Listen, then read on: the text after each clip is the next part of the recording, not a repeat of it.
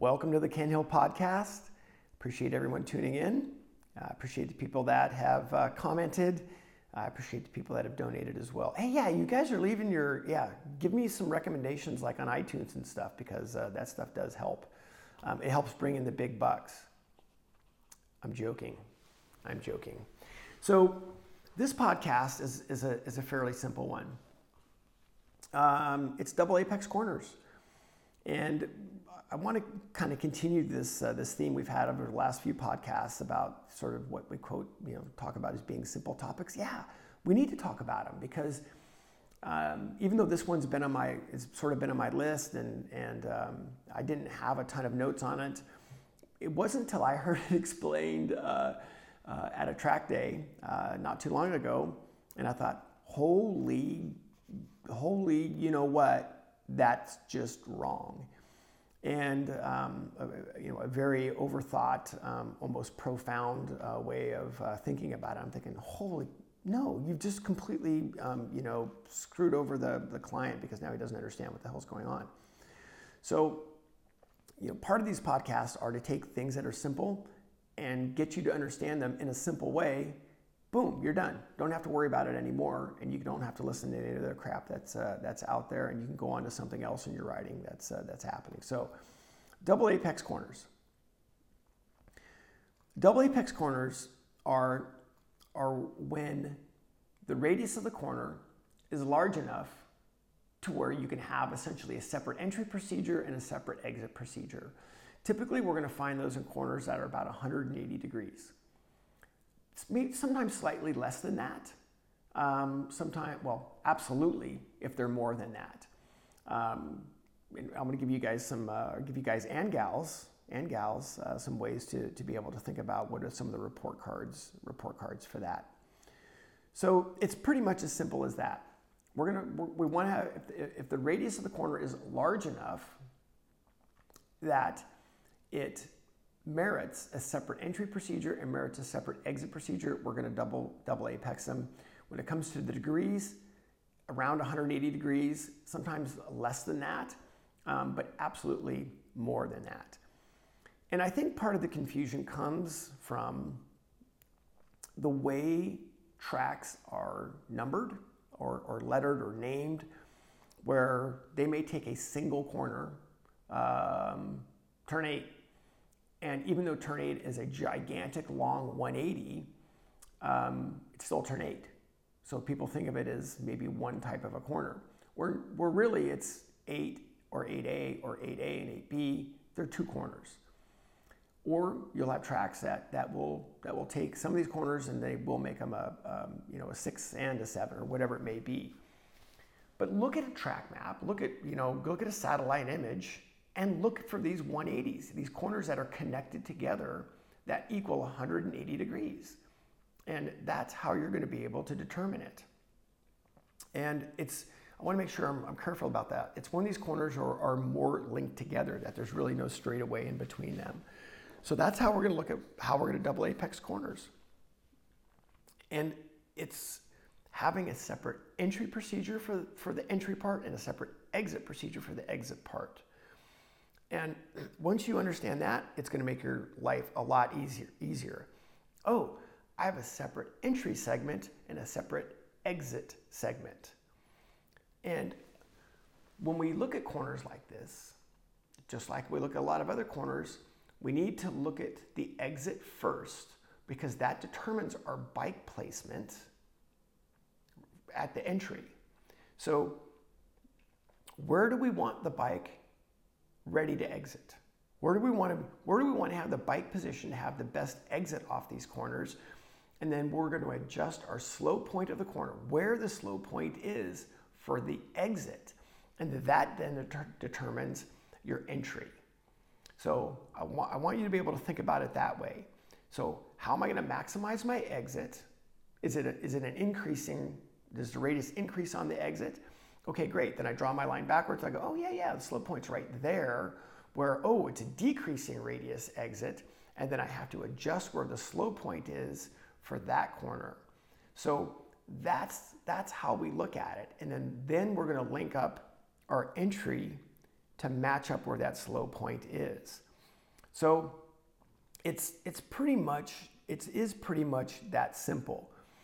And the other thing that we want to take a look at with this is what comes before and what comes after some of these corners as well. So, how you enter some of these corners is determined um, on what comes before it.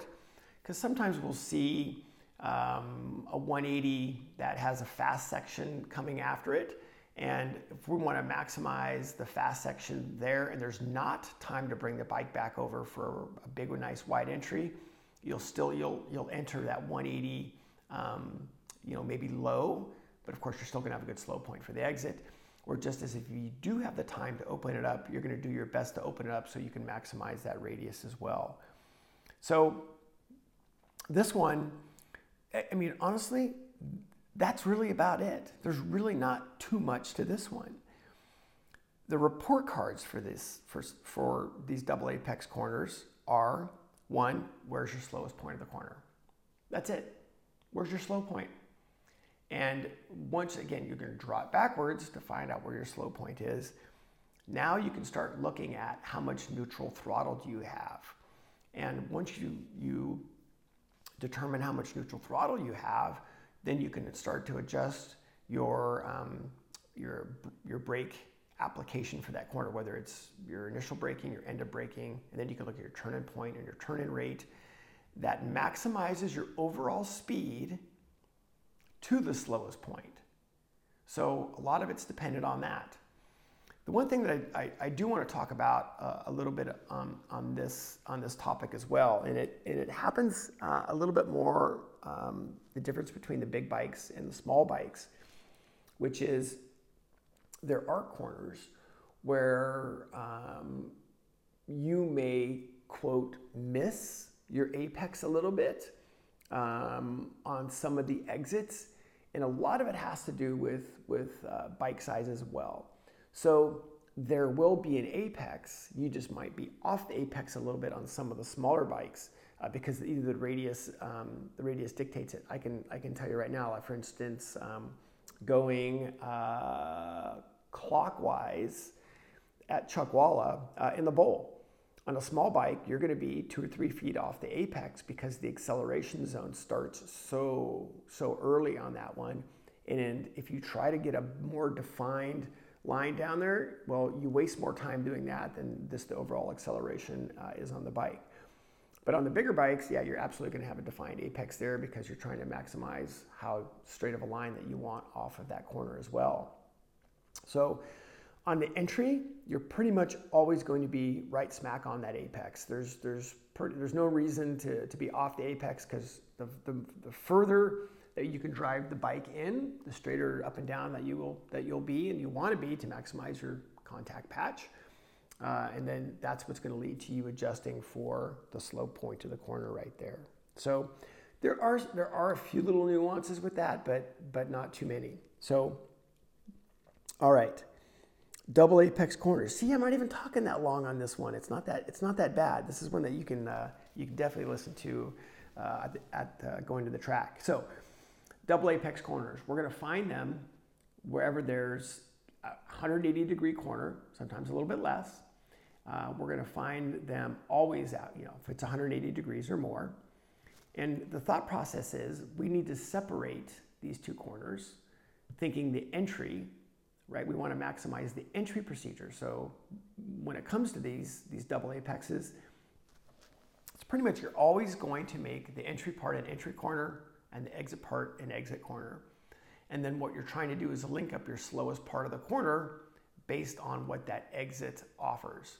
So really think about that. The goal of a 180, the goal of a 180 is where is the bike placed to maximize your exit. And then you can adjust the entry for that based on, again, um, your speed, the radius of the corner, how much grip there is, size of the bike, all those different things. And the real report card is is how much neutral throttle you have, and then you can start to pencil that off with uh, where you're letting off the brake.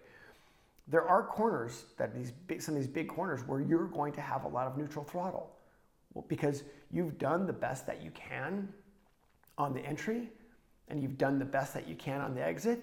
But the bottom line is, there's still track in the middle there where you just can't go. You've got to wait. You've got to wait and maintain your speed for the exit. So again, there's corners that you will have some neutral throttle in, and that, that's just the way it is. That's okay. I'm giving, see, I'm actually giving you permission for that. That's fine if that's what the radius dictates. But the goal is, even in those big corners, is you can start to minimize, you know, start thinking about, oh, did I have less neutral thought all the time or I didn't? So there you go, double apex corners. That'll give you, uh, that'll give guys and gals a little, some things to think about and uh, hopefully make your job a little bit easier on that one.